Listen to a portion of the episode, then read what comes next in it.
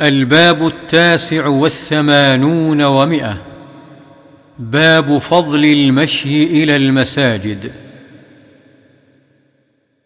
عن أبي هريرة رضي الله عنه أن النبي صلى الله عليه وسلم قال من غدا إلى المسجد أو راح أعد الله له في الجنة نزلا كلما غدا أو راح.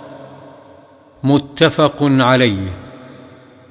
وعنه أن النبي صلى الله عليه وسلم قال من تطهر في بيته ثم مضى إلى بيت من بيوت الله ليقضي فريضة من فرائض الله كانت خطواته إحداها تحط خطيئة والأخرى ترفع درجة.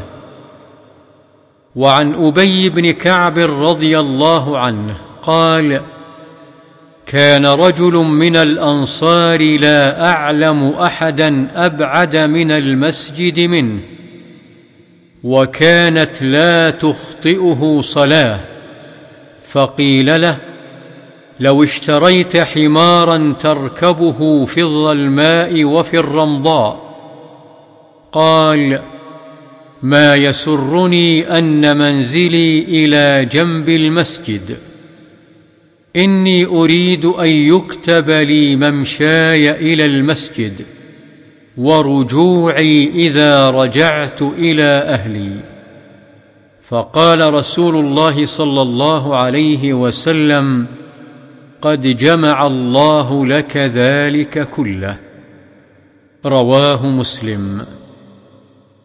وعن جابر رضي الله عنه قال خلت البقاع حول المسجد فأراد بنو سلمة أن ينتقلوا قرب المسجد فبلغ ذلك النبي صلى الله عليه وسلم فقال لهم بلغني أنكم تريدون أن تنتقلوا قرب المسجد.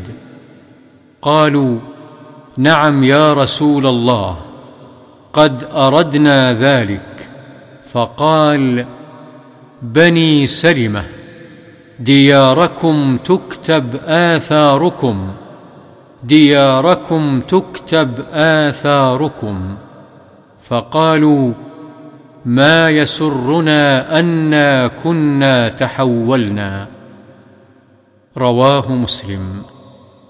وعن أبي موسى رضي الله عنه قال قال رسول الله صلى الله عليه وسلم إن أعظم الناس أجرا في الصلاة أبعدهم إليها ممشا فأبعدهم. والذي ينتظر الصلاة حتى يصليها مع الإمام أعظم أجرا من الذي يصليها ثم ينام. متفق عليه. وعن بريدة رضي الله عنه عن النبي صلى الله عليه وسلم قال بشروا المشائين في الظلم إلى المساجد بالنور التام يوم القيامة. رواه أبو داود والترمذي. وعن أبي هريرة رضي الله عنه أن رسول الله صلى الله عليه وسلم قال ألا أدلكم على ما يمحو الله به الخطايا ويرفع به الدرجات قالوا بلى يا رسول الله. قال إسباغ الوضوء على المكاره وكثرة الخطى إلى المساجد وانتظار الصلاة بعد الصلاة. فذلكم الرباط فذلكم الرباط. رواه مسلم. وعن أبي سعيد الخدري رضي الله عنه عن النبي صلى الله عليه وسلم قال إذا رأيتم الرجل يعتاد المساجد فاشهدوا له بالإيمان. قال الله عز وجل إنما يعمر مساجد الله من آمن بالله واليوم الآخر. الآية. رواه الترمذي وقال حديث حسن. قال الألباني رحمه الله إسناده ضعيف.